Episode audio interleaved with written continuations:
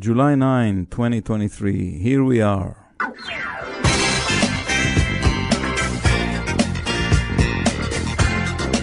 Good morning. Today again, Ron and Martin Cohen with you, with a peace of mind, to give you a piece of my mind. Geopolitics, social issues, history, science, philosophy, and a lot of music. Any way you like it. Stay tuned. 88 FM every Sunday morning.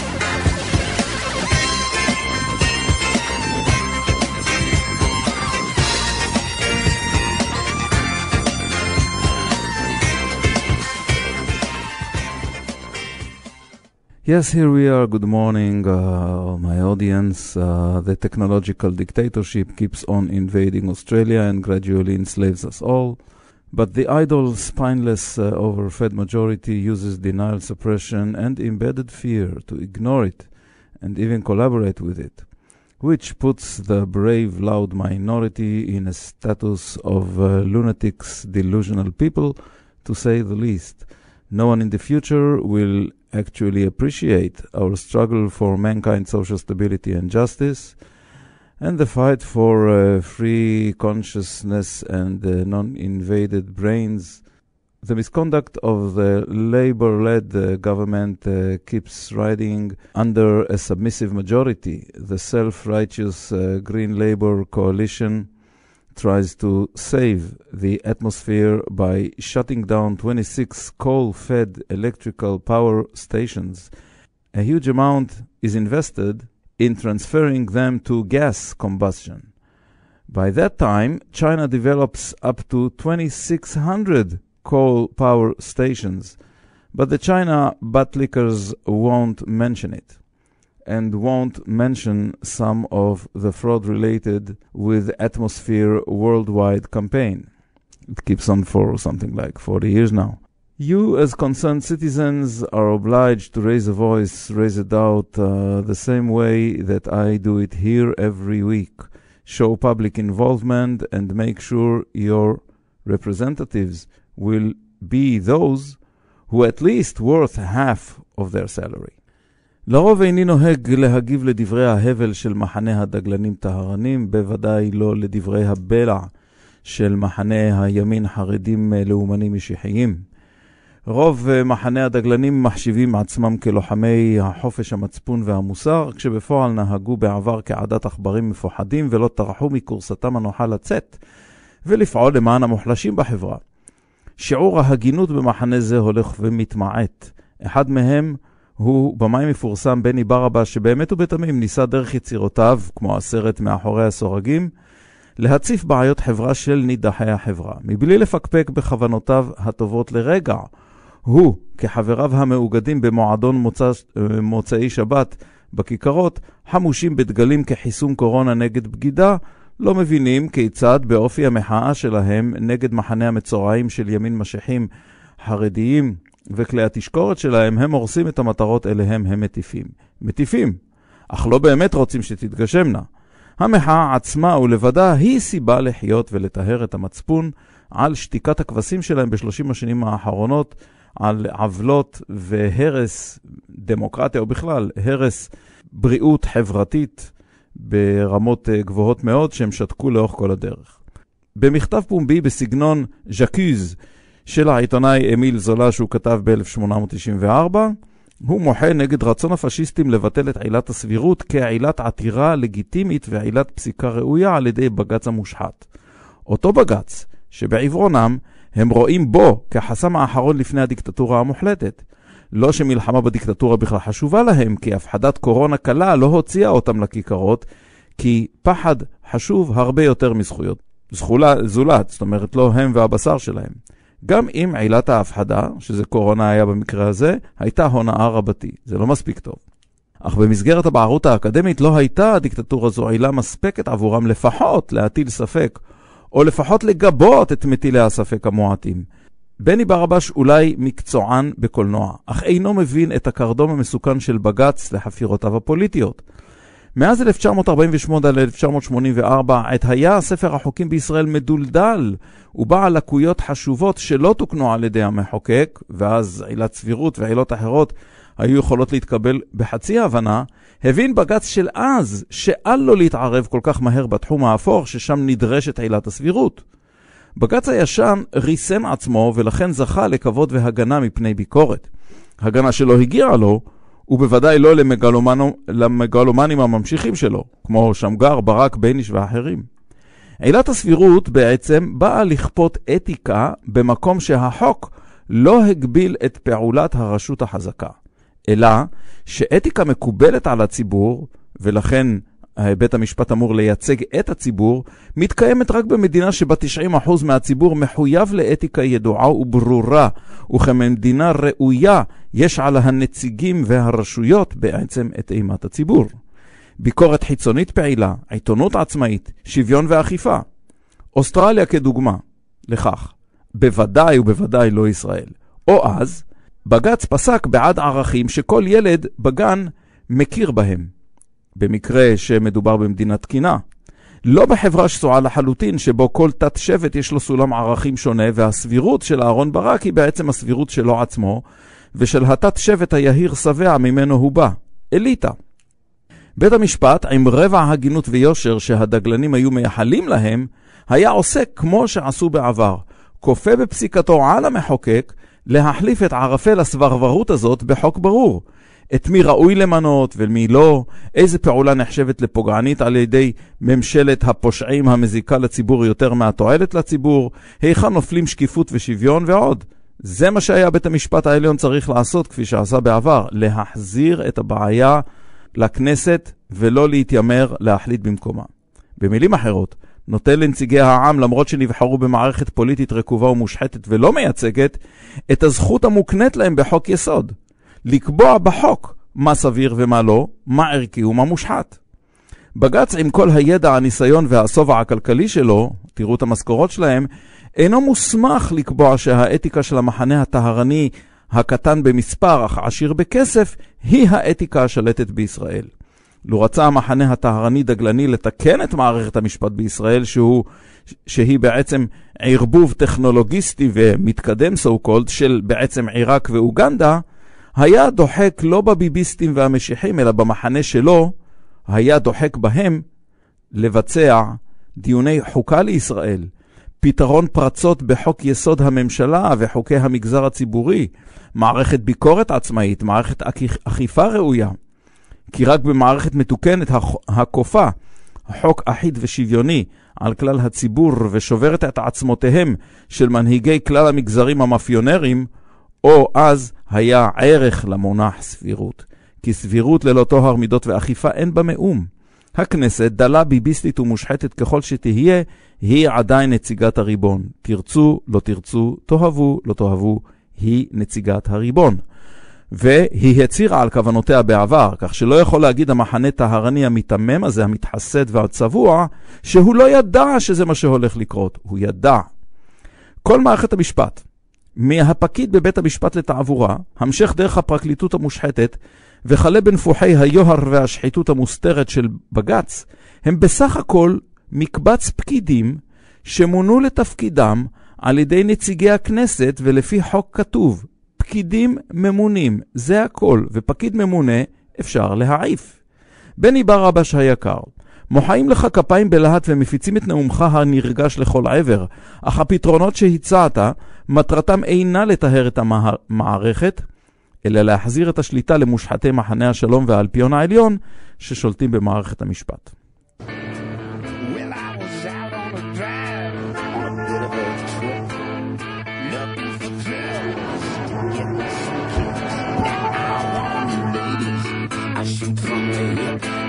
born with a stiff, stiff upper lip. Looking down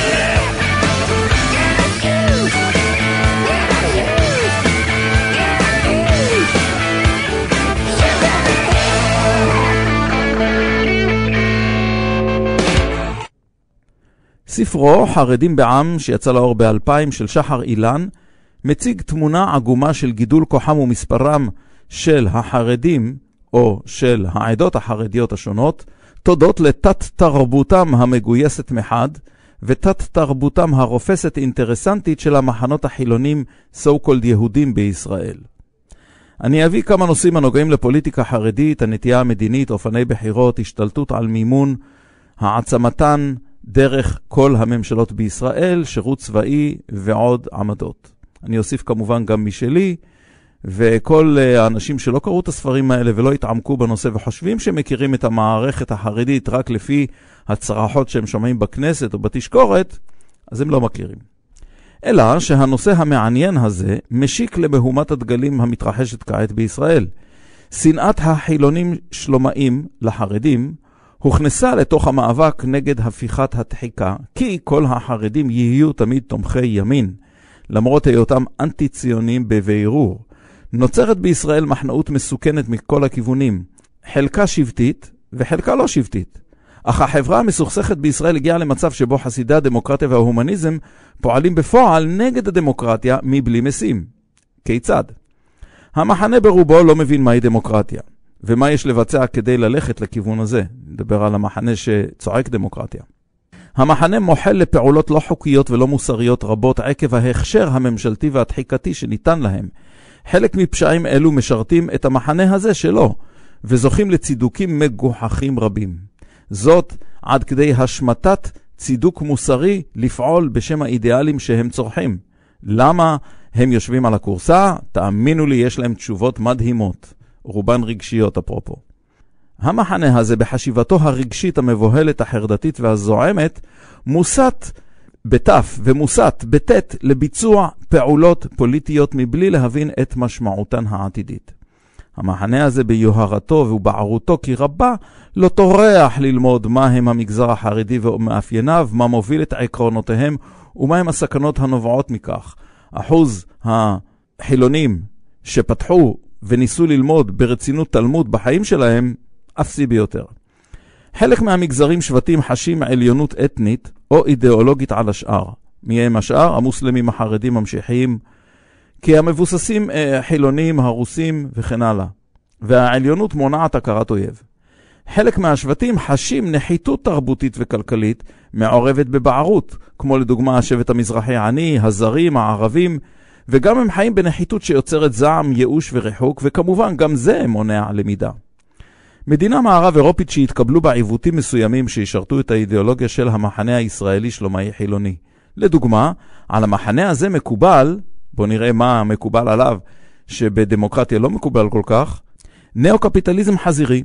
המעמד הבינוני העליון נהנה ממצב זה של הנאו-קפיטליזם, הוא לא יודע המחסור מהו, המקרר שלו תמיד מלא, והוא דוגל בתחרותיות חמדנית כדרך חיים, אימוץ נחמד של התת-תרבות האמריקנית. דבר שני, העדפת יהודים בהגירה. המעמד שדוגל בשוויון ושלום, מוחל על זה שישנה העדפת יהודים בהגירה. מחד, לקח השואה שהוא מדינה ליהודים בלבד, שמחזיקים כמובן בנשק, ומאידך, פלורליזם בהגירה לתיקון עוולות תוצרת המלחמות. תחליטו. הדבר השלישי, קנטוניזציה של שבטים אנטי-דמוקרטיים. הם פשוט מוכנים לקבל את זה, תוך שילובם למחצה בחיי המעשה. כלומר, הם רוצים בדמוקרטיה, אך רק במדינה לטהרנים בלבד. כל זמן שהשבטים האנטי-דמוקרטיים האלה ישבו בתוך השמורת טבע שלהם ולא יצאו, אה, זה בסדר. חוקי חירום ושלילת זכויות מקובלת במקרה היסטריה ציבורית, זה בסדר, שמוזרקת לציבור על ידי תשקורת טהרנית בשליטת האריסטוקרטיה של שבט המבוססים. כל הדברים האלה לא ייתכנו לעולם במדינה דמוקרטית ואפילו חצי דמוקרטית, אבל על ידי האלפיון העליון ושבט המבוססים שכרוך אחריו, זה בסדר. כיוון שאיני יכול לשנות את ההזיות של מחנה השלום השבע או לגרום לו להעדיף הגינות ופעולה על צביעות ורפיסות, אני אביא כמה מעקרונות הפעולה של המגזר החרדי שחשף הספר המוזכר. לפני כן אציג רעיון אזרחי דמוקרטי, שמחנה זה שכח או מתעלם ממנו. גם מגזרים אנטי-דמוקרטיים אחרים בישראל מתעלמים ממנו, אך הם עושים זאת ביושר. הם טוענים שדמוקרטיה זה לא בשבילם. הם טוענים דמוקרטיה וזכויות לא מעניינים אותנו. אנו מאמינים שהאידיאולוגיה שלנו צודקת ורגשותינו לגיטימיים, ואנו נילחם ללא ריסון להגשמתן, ללא הבדל מי נפגע במלחמה. הם טוענים את זה. הטהרנים, דגלנים, לא טוענים את זה. הם טוענים, דמוקרטיה וזכויות מעניינים אותנו רק כשהיעדרן מפריע לעור הפרטי שלנו, ואיננו מוכנים להילחם עם מתנגדינו בכלים יעילים מבחינתם. כלומר, להילחם על זכויות אדם בסיסיות של עניים ברהט, עניות ברהט, בסכנין, בנתיבות או בחצור הגלילית, זה לא, זה מספיק, אה, זה מספיק רחוק מבחינתנו. אותנו מעניין הבועה התל אביבית או הבועה השבעה שלנו. ראו בבקשה את העשירון העליון של הרשויות המקומיות. אז בואו נתחיל עם החרדים. מהם העמדות המדיניות שלהם? החרדה מהתבוללות ואובדן זהות יהודית מהולה באידיאולוגיה חרדית בת 250 שנה, הביאה לשנאה, תיעוב וחוסר כבוד לכלל השבטים בישראל, חוסר אמון מוחלט בהם, החל מחילונים, ערבים, רוסים, חוסר אמון מול המדינה ומוסדותיה, בעיקר מערכת המשפט והצבא, התנשאות והגדרת מיהו יהודי, הם מה שהם החליטו זה מה שיהיה, כפי שהיה נהוג במאות ה-18-19. אני אגיד לכם איך זה היה נהוג. מי שאינו שומר מצוות בדוקטרינה החרדית, פשוט היה נחשב ללא יהודי ולא משנה מי היו אביו ואימו, ואסור לבוא בקהלו. המגזר הזה מחולק לכמה תת-מגזרים העוינים זה את זה, חרדים מזרחיים, חסידים, ליטאים ויש עוד כמה. אליהם מסתפח כמובן מגזר החסב"תים, החוזרים בתשובה, אנשים שהיו חילונים בעבר והחליטו להיות חרדים. זה מגזר שנחשב כיהודי למחצה מרמה נחותה, ולכל מגזר כמובן מפלגה מכהנת משלו. כיוון שמחנה השלום החילוני נתפס כבניו ממשיכים של הבולשביזם מהעבר, השנאה והפחד ממנו דחפה פוליטית את המגזר החרדי למחנה הימין הלאומני כבר ב-1990, ובעיקר אחרי אסון אוסלו. מחנה הימין אינו מואשם בכפייה אנטי-דתית ומלחמת שמד נגד החרדים, כפי שהתנהל הבולשביזם האידיאולוגי החילוני אז בשנות ה-50-60, אלא מחנה הימין החילוני מוגדר על ידי החרדים כאשפה רעיונית שיש וניתן לנצלה. אין סיכוי שחרדים ישתכנעו לתמוך בחלוקת הארץ, בטח לא היום. לגבי עמדות חברתיות, החרדים מצהירים שמטרתם היא קיום גטו יהודי אמיתי, גם מבחינת חינוך, קהילה, תעסוקה ככל האפשר. והגטאות האלה ימומנו על ידי כסף טמא של הישות החילונית-ישראלית, שמעמדה כשל גויים חוטאים באירופה.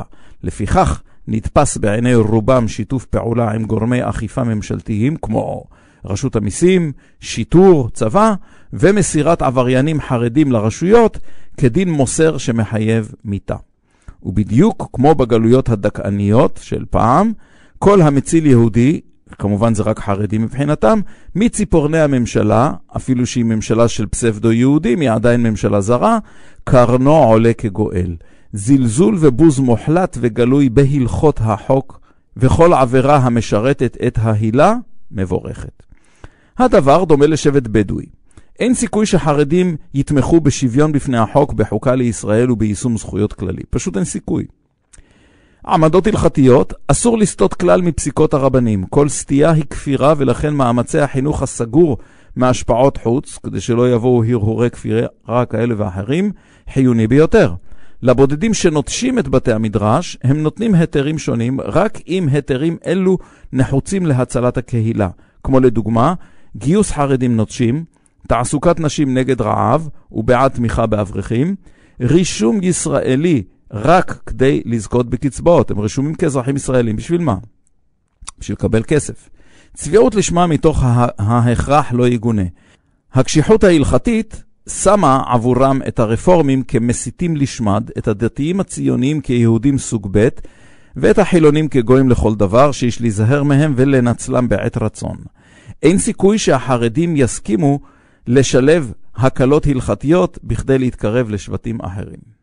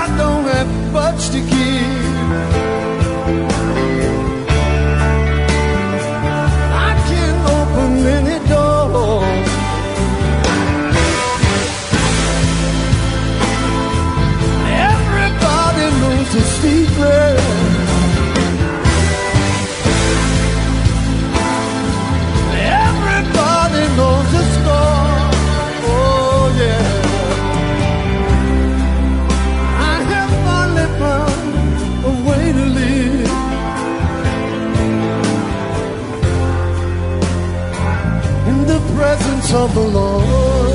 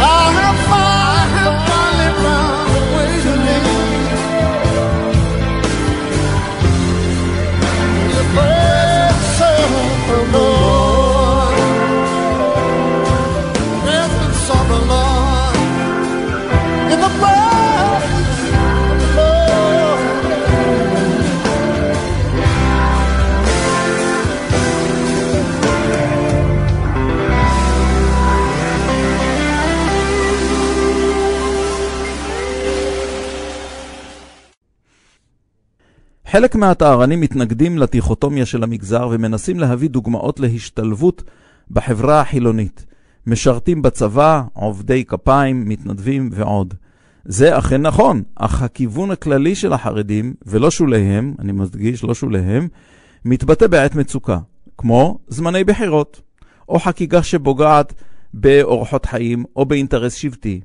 עלייה בהשפעת שבטים אנטי-חרדים, כמו שהיה עם העלייה מברית המועצות לשעבר, או אז יתפקדו המשתלבים למחצה, אלה גם אנשי השוליים, במסגרת שבט המקור שלהם. אחרת הם יוקעו ויוקעו במהרה. בנוסף, מחנה הטהרנים בבערותי לא מוכן ולא מעוניין ללמוד באמת. לא מעניינת אותו התנהלות החרדים המשתלבים בתוך קהילתם. אין הם טוענים כי על המדינה לכפות התנהלות זהה ברשות היחיד והרבים, בדיוק כפי שכופה על הציבור הכללי. כאן, כאן פתאום מחנה הטהרני מתיר אי שוויון, ובכך היא תומכת בשתיקה או הצהרה בשליטה מוחלטת של השוויון בפני החוק והאכיפה. ובכללם היחס הפוגעני לנשים, שלילת זכויות חינוכיות מילדים, כניסת משטרה ורשויות מס למגזר לבחינה מדוקדקת, זה לא קיים כמובן, כמעט לא קיים. הסתה ועלילות נגד מוסדות המדינה או קבוצות אזרחיות שונות, דבר שנופל במסגרת חוק הוצאת לשון הרע ואחרים, ואפילו הסתה לדבר עבירה. התנהלות הבחירות במגזר, שזה פשוט פשע אחד גדול. הפרת חוקי בנייה ואכלוס, אפשר גם לעצום עין על זה. מה שאסור לחילונים, מותר לחרדים, וגם קצת לערבים. יחס סלחני זה של המחנה הטהרני אינו רק כלפי חרדים, אלא גם כלפי ערבים ובדואים. בעיני השבט המבוסס שבע, נתפסים שבטים אלו כנחותים מסיבות שונות, ולכן השבט סלחני אליהם ואל האתיקה שלהם, משל מדובר בילדים קטנים. זהו יחס מורש בהחלט מהדור הבולשביקי שלפני 50 עד 70 שנה. מגזרים אלו נתפסו כפרימיטיביים מדי מכדי להוות סיכון חברתי או פוליטי. הם פשוט לא חשבו שהם מסוכנים, ולבסוף הם הפכו לכאלה. אחד הנושאים שהבליט את הגמישות המוסרית של המעמד המבוסס חילוני הוא השירות הצבאי. החילונים נטרו טינה לחרדים על השתמטותם מגיוס צבאי, אבל הם לא האשימו בכך את מחנה הימין ומחנה השלום, שהם אלה שחוקקו בפועל את האי שוויון הזה. מאז 1990 חלה ירידה דרמטית בגיוס חילונים מבוססים. אז מה, זה, אם לחילונים מבוססים מותר uh, לא להתגייס, אז uh, גם לחרדים מותר ולערבים. רמת הגיוס הכללי במגזר, במגזר היהודי ירדה מ-83% בשנת 2000 ל-46% ב-2020. ההבדל הוא שחילונים משתמטים מסתייעים במנגנון הצבא ותקנותיו הקיימות כדי לחלץ את ילדיהם משירות בכלל או שירות קרבי. החרדים לא משתמשים בתקנות הקיימות שחלות על חילונים. הם משתמשים ביכולתם לכופף דחיקתית את מערכת הביטחון ואת תקנות הצבא, ורק אז, אחרי שכופפו, הם משתמשים במנגנון הצבא לקבלת הפטור, בדיוק כמו חילונים. וזה מה שמפריע לחילונים. לא הפרת החוק, אלא כתיבת החוק. בפועל, אין ההשתמטות החרדית שונה מזו הערבית בהרבה. יתרה מכך, ההשתמטות הערבית בעבר לא הייתה השתמטות. הערבים רצו להתגייס בשנות ה-50 והצבא דחה אותם. אז שיבוא, עכשיו לא יבואו חשבון עם אף אחד. החרדים וגם דתיים לאומיים הצליחו לכופף את התנהלות הצבא פנימה ולקבל הקלות והעמסות התנהלות שונות שתתמוכנה באורח חייהם גם על חשבון התנהלות של חילונים. כן, כן, רבנים מהציונות הדתית, חלקם אפילו היו קצינים קרביים בכירים בצבא, נכנסו לצבא שלא ברשות והצליחו לכופף את הצבא, שיתחיל להתנהג כמו שנוח לדתיים בתוך יחידות הצבא המעורבות. לאוכלוסיות דתיות שונות נתנו מסלול שירות, ש... אה, מסלולי שירות שונים ותנאי שירות משונים, שחיילים חילונים בכלל לא יכלו לקבל. סתם לדוגמה, מה שקורה עם הישיבות התיכוניות וישיבות ההסדר וכן הלאה. למרות זאת לא הפנו החילונים את מחאתם כנגד משרד הביטחון, אלא נגד הרבנים מהציונות הדתית שהתערבו בנהלי הצבא. מה אתם רוצים מהרבנות הציונית דתית? הם לא אנשים ממלכתיים, הם לא אנשים לאומיים, הם אנשים סקטוריאליים, מגזריים, והם דואגים לסקטור שלהם. זה שמשרד הביטחון החליט, החליט כרשות ממשלתית ממלכתית, החליט הוא להיות לא ממלכתי ומושחת, זה הבעיה שלו.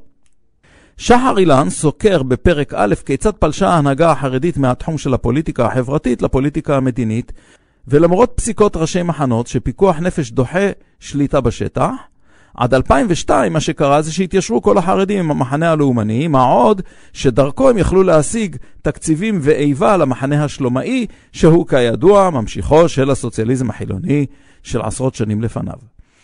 חוק הבחירה הישירה הועיל למפלגות הקטנות והזיק למובילות, ולכן בוטל החוק הזה לאחר בחירות 1999. בחירות 1999 שהעלו את מחנה השלום החילוני, גרמו לחרדים לחזור למאבק למען האינטרסים של קהילתם. נטייתם הטהרנית שלומאית של שופטי בג"ץ החל משנות ה-90, סימנה את בג"ץ כאויב המגזר ברמה של מנהיגי פוגרומים באירופה של המאה ה-19. בו זמנית התפצלה העדה החרדית לשלושה מחנות עיקריים, ואיתם התפצלה גם העיתונות החרדית לאיזה עשרה, 12 עיתונים שונים שכל אחד מייצג פלג. כמות ההכפשות וההשנאה נגד מחנה זה ונציגיו הרקיעה שחקים. גם רצח רבין לא הרגיע את העיתונות. מבחינתם יצחק רבין היה עוד רצח, אחד מיני רבים.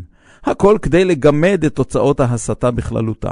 הדור הצעיר התמחה יותר בתקשורת המונים, וכך קרה שכל תת מגזר הפיץ עיתון מעצמו, ולפעמים אפילו רשת שידור מעצמו.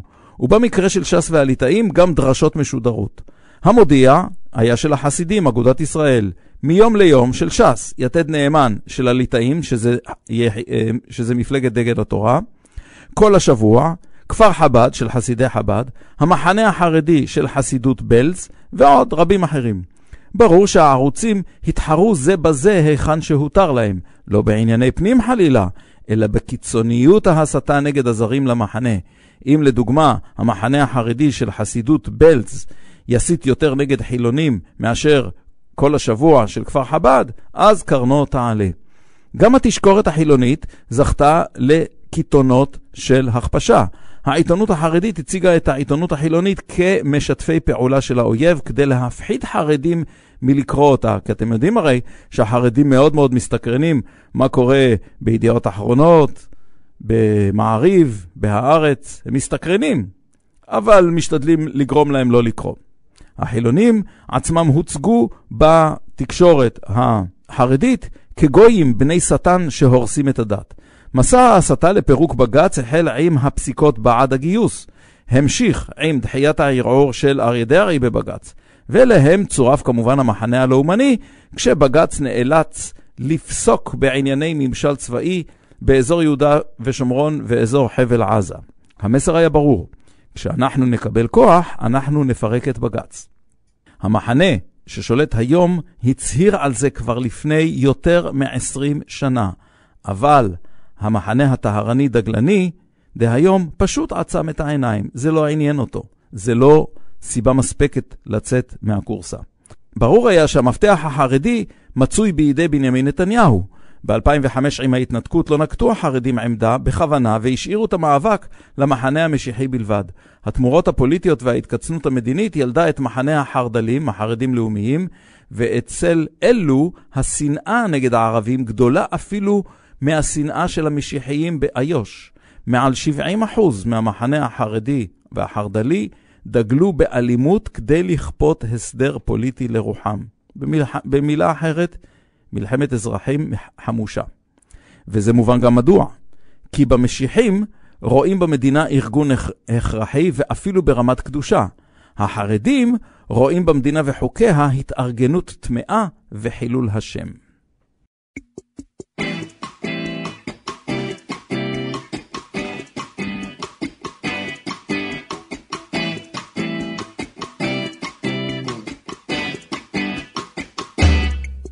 נשבר, גלה גלה, נשבר, גלה גלה, ושוב. גלה גלה, מתקררים. גלה גלה, הייתי רוצה לשבור לך יד, גלה גלה, ואז לתת לך גלה גלה, רחמים, גלה גלה, כמו ציור של דגן, שמנמנה והנוגה. שנה סחבת אותי על הרצפה, על הרצפה,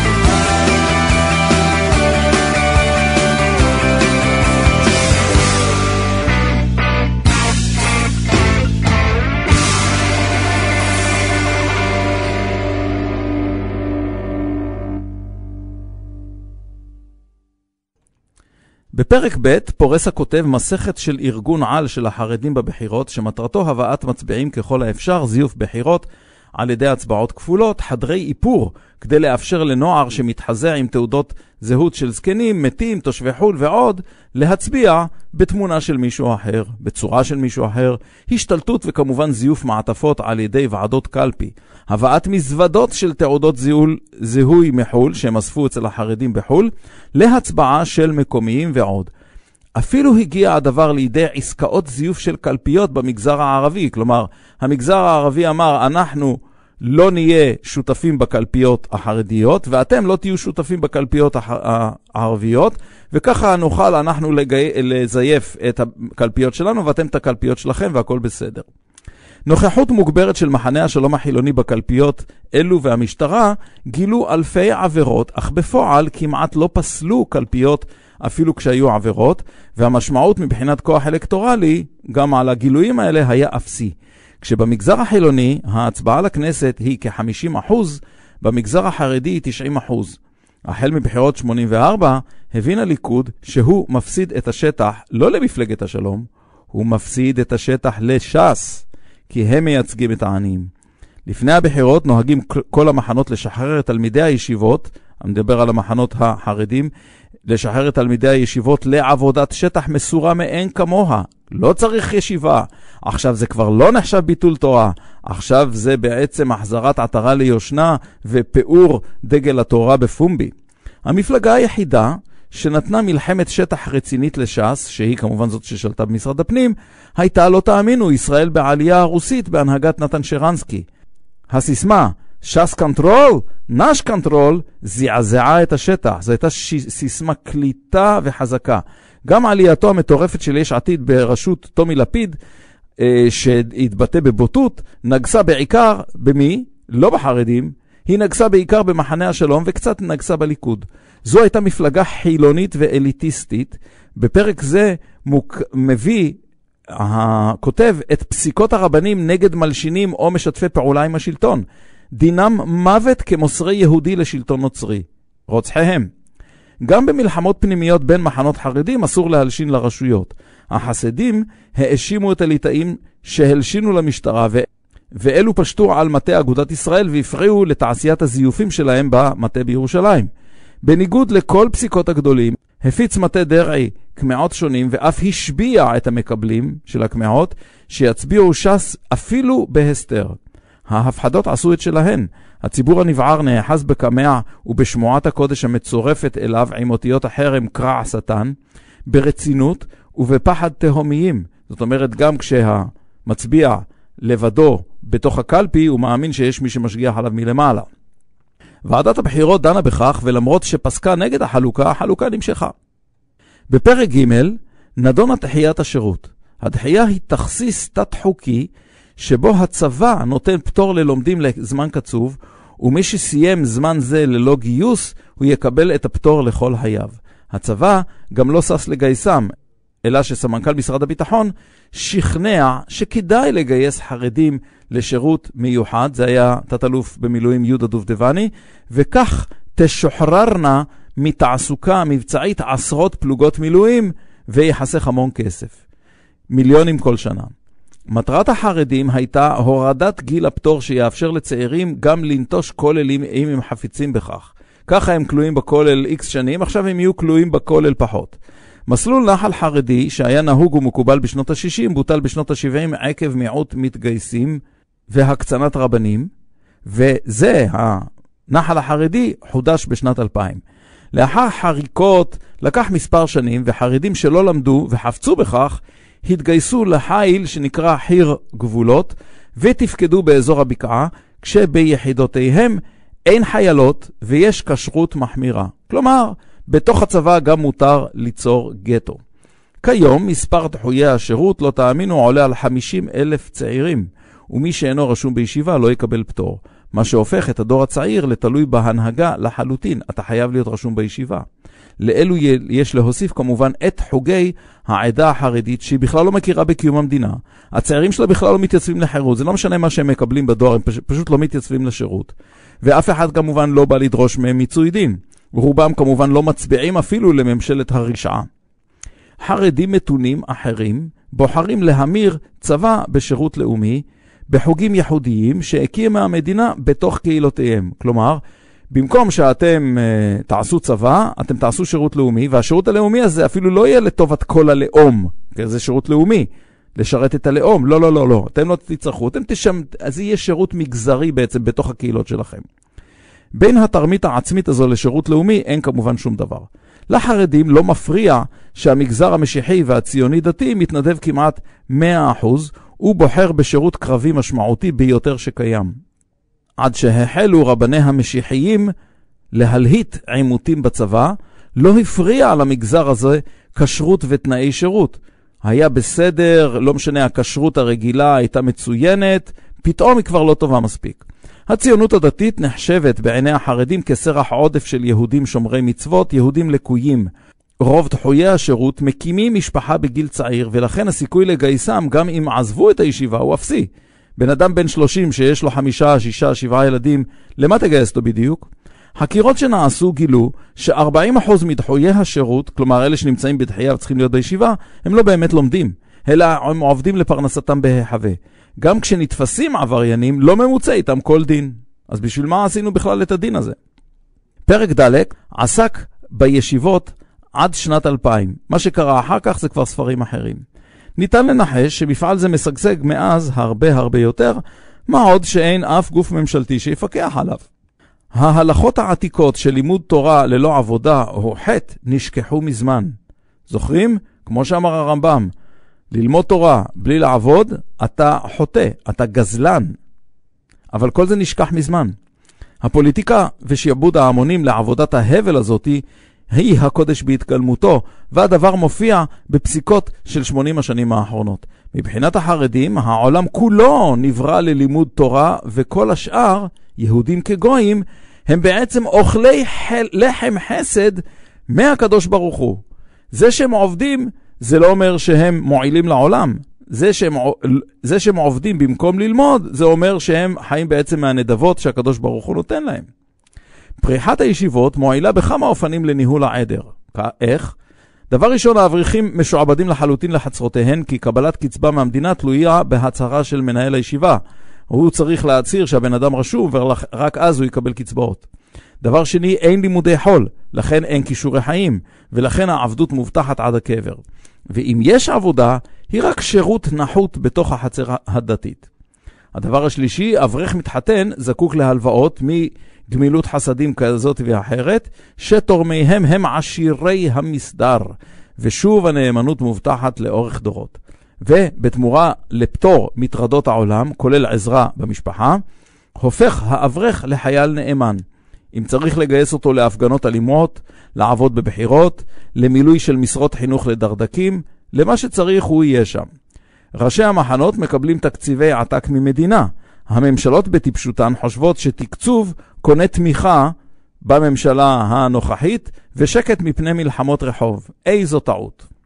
בין 1990 ל-2023 הצליחו בהדרגה כל המגזרים לקבל תקציבים שימלאו את חורי התקציב המשפחתי, העניים, לא עובדים, כי השתתפותם בעבודה מזערית. דוח 2020 בישר לציבור כי 40% מהגברים בגיל עבודה אכן עובדים. וואו, 40% עובדים. אך הדוח לא הבדיל בין עבודה יצרנית, עבודה פקידותית במגזרים ציבוריים ודומיהם, ועבודה בתוך המגזר עצמו שלא תורמת אפילו חצי שקל למדינה. במשחקי הגדרות קיבלו אברכים הקצבה כפולה, גם תמיכה חודשית רגילה, גם דמי לימוד, גם קצבאות ילדים, וגם תמיכות מוסדיות שחלקן מועברות לאברכים. חלקן. התמיכה מתחילה כבר בגיל 12.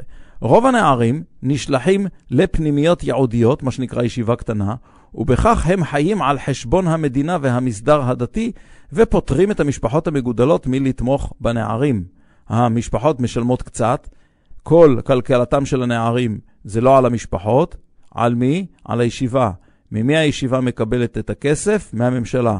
כלומר, המגזר החילוני במיסים שהוא משלם, מש, אה, מממן גם ילדים בני 12 ואילך, בנוסף לילדים בני 12 שלו. ברור דרך אגב שהבנות מקופחות לחלוטין בקטע הזה, ואף צבוע רובפס פמיניסט חילוני מהמחנה השלומאי הזה לא הרים קול על הפרת זכויות מתמשכת ופגיעה בנשים מאז קום המדינה. על זה, זה מותר לשתוק, כי זה בגטו. בדיוק כמו לדוגמה, אה, העלמת העין ממה שקורה עם נשים ערביות. המדינה מממנת ישיבות ללא קשר להכנסת ההורים. אפילו אם מרוויחים הרבה, אותו מימון. עניים ועשירים כאחד. בנוסף, הממשלה מתקצבת, אבל היא לא מפקחת. הישיבות האשכנזיות לא מקבלות כמעט נערים מזרחיים, והאולפנות האשכנזיות לנשים לא מקבלות בכלל נערות מזרחיות. כלומר, אפליה מוחלטת בניגוד לכל חוק ודין במדינה. חלק מהישיבות, דרך אגב, הן מזויפות, הן קיימות רק ברישומי משרד האוצר, מה שמאפשר להנהגה לשלשל כספי מדינה לכיסם, להתעשר ולשלוט חזק יותר בעדר הבקר המבוהל שלהם. בדיקות של מבקר המדינה ומבקרי משרדים מצאו זיופים והעלמת כספים, אך מעט מאוד נעשה למיגור השחיתות. המגזר המשיחי מקבל גם הוא תמיכה לישיבות תיכוניות, אלא שהוא, זה מגזר שמפוקח לחלוטין. ודרך אגב, בישיבות התיכוניות לומדים לימודי ליבה כנדרש. מגזר זה, ברוב צביעותו, אמנם לא מבדיל בין שחורים ללבנים, כולם מתקבלים, אבל בהחלט הוא משתדל לדכא נערות שרוצות להתגייס לצבא או להמשיך ללימודים אקדמיים שמספקים מקצוע חופשי ומכניס. אפילו אלה, כן, הדתיים המודרניים סוף קולד, הלאומיים, המתגייסים וכן הלאה, גם הם שונאים את הנשים שלהם. הם גם לא מלינים, דרך אגב, על האפליה והעלמת העין מהשחיתות החרדית בתחום. בעיה נוספת שהביאה שחיתות ישיבות היא פליטה מרצון או כורח של אלפי צעירים. אלו לא לומדים ולא עובדים, וכך הם הופכים לעבריינים. הגידול האמיתי במספר הנערים הזה כל שנה לא מאפשר בנייה והכשרת ישיבות בשיעור הראוי. אפילו אם היו רוצים, אי אפשר היה לבנות ישיבות בקצב הזה. הצפיפות גדולה במוסדות הקיימים גם ככה, והתחרות על כל מקום היא אכזרית ונגועה בשחיתות. להנחתי, ההנהגה מוכנה לקבל את התופעה של השבאבניקים כרוע הכרחי, שיש כמובן להסתיר את ממדיו והשפעתו. העיקר שהתלמידים יישארו רשומים, והתקציבים ימשיכו להתקבל. רובם רשומים דרך אגב בו זמנית בשתי ישיבות. אלפי נפלטים לא יכולים לחזור לביתם, נידו אותם והעיפו אותם, והם עוסקים בפשיעה, ישנים כמו הומלסים וכן הלאה. אפילו מקרי רצח הובאו למשפט. רבים מכורים לסמים ואלכוהול, מה שמטיל חרם על המשפחה המקורית.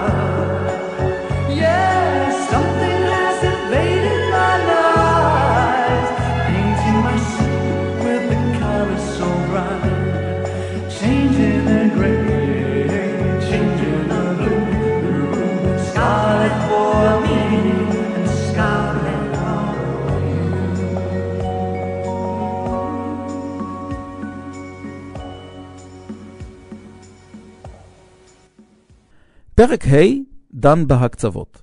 מיליארדים בשנה מפרנסת הממשלה מגזר טפילי ובטלן.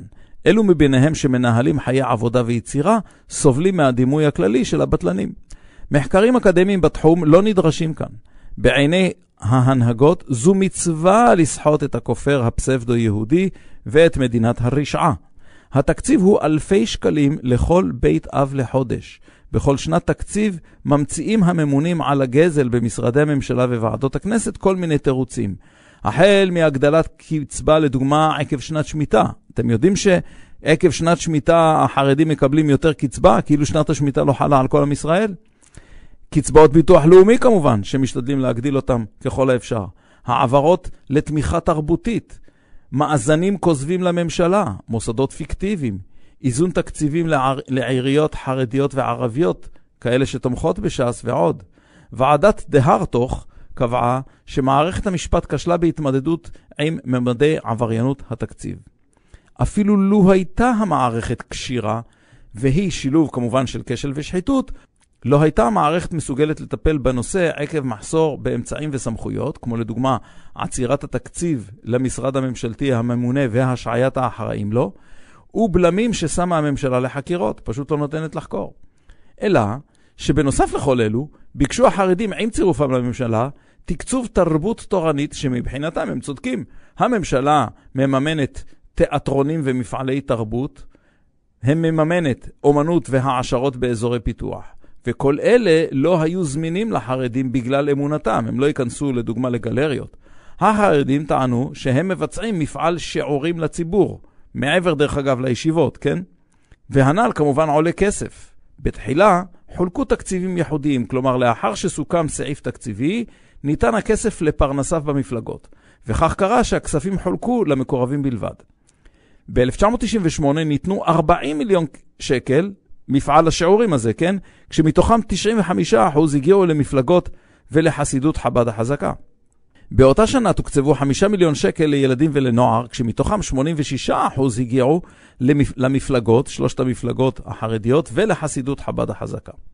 הממשלה הסכימה על תקציב וביקשה רשימת משתתפים. תגידו לי מי משתתפים בשיעורים שלכם. החרדים כמובן זייפו נתונים. כל גורם לפי המסדר והקהילה שלו. ב-1994 ביקשו תקצוב לשלושה מיליון שעות. ב-1998 ביקשו תקצוב לחמישה מיליון שעות, שזה הגביל ל-40 אחוז מכלל הגברים במדינה. כלומר, 40 אחוז מכלל הגברים במדינה, ללא קשר לדת ו- ו- וגזע, כולם לומדים בשיעורים של החרדים. ברור שמדובר ברמאות לשמה, אבל הממשלה עצמה עין. אפילו משרד הדתות בניהול חרדי התנגד לתקצובים האלה. תקציב קבוע המחולק להרבה שיעורים פוגע במדווחי האמת. למה? כשאתה מדווח אמת, בעצם החלק שלך בתוך העוגה הולך וקטן. וכך עלות שיעור לבודד קטנה מאוד. ואם מוסד אחד משקר, זאת אומרת מנפח את המספרים שלו, אז האחרים חייבים לשקר גם בשביל לקבל את, את, את תקציב זהה. למותר לציין את החוסר במנגנון בקרה במשרד. תקציב 1998 הכללי עמד על 50 מיליון שקל שיעורים, רק לשיעורים, וזה היה לפני 25 שנה, תחשבו כמה זה היום. התקציב שנה לפני כן היה פחות מתשעה מיליון שקל. מתשעה מיליון זה עלה תוך שנה לחמישים מיליון. והעודף, מאיפה יילקח העודף? אתם לא תאמינו. העודף נלקח מהחינוך הממלכתי. כלומר, שוב, החילונים מממנים רמייה גמורה, ובכלל לא מוחים על זה. ב-1999, דרך אגב, השנה אחרי, זינק התקציב הזה מ-50 מיליון ל-83 מיליון שקל. התוספת הועברה בפועל לש"ס, והאשכנזים קופחו. סגן שר הדתות בממשלת אהוד ברק, משולם נהרי, כנס את הרמאים מהמסדרים האשכנזים על רמאותם, אבל הוא לא כנס את אל המעיין ואור חיים של ש"ס. כדי לא להסתבך עם הציבור, החליט על מדיניות קבועה. בכל שנה, עזבו אותי, אני לא הולך לספור אנשים, מה שיש זה יש, ובכל שנה יגדל הסל בשיעור מסוים, ואתם הארגונים תסתדרו בלי לדווח כמה כסף אתם נותנים ולמי. המדדים לחלוקה נתפרו למידות של המקורבים למפלגות. הסתבר שגם המפד"ל עסקה בהונאה דומה וקיבלה תקציבים. המעילה התגלתה ונפתחה חקירת משטרה, אך משרד החינוך תקצב להם 7.5 מיליון שקל, למרות שהם היו כבר תחת חקירת משטרה. ועדת דה הרטוך, שחקרה את הנושא, גילתה מדדים תפורים, שכר למקורבים דרך העמותות, עיוות ואפליה של מוסדות ממסדרים שונים. גופי הביקורת סבלו מניוון תקציבי ולא יכלו לבדוק באופן סדיר ויעיל. אחר כך נוסדו עמותות פיקטיביות, ובניגוד לחוק קיבלו נציגיהם עשרות מיליונים. המוביל בשחיתות היה אריה דרעי, אלא מי? זה הקים, בנוסף לחינוך ילדים, הוצהרו כוללים חקלאיים לשומרי שמיטה. הייתם מאמינים? הוא פשוט מלמד חקלאים, איזה יופי. ארגוני נוער דתיים, הוא הקים גם. עמותת מעייני ההתיישבות ועוד. ברור שכל הכסף נגנב לדרעי ומקורביו, וגם כשהתגלו הפשעים, לא מיהרו הרשויות להעמידו לדין. בעיקר כי הם סבוכים ולא מקושרים אליו ישירות. היחידה הארצית לחקירות הונאה התקשתה להעביר ראיות, והעורך דין דה הרטוך סירב לקבל את תירוצי היחידה הזאת. לדעתי, היה מי שהשפיע על מערכת האכיפה. עוד מעט אנחנו מתקרבים לסיום תוכניתנו, תודה שהייתם איתי, ובשבוע הבא נמשיך לדבר על ההונאה החרדית. כל טוב לכם, קחו פיקוד ושליטה על חייכם, כי אין הצגה חוזרת.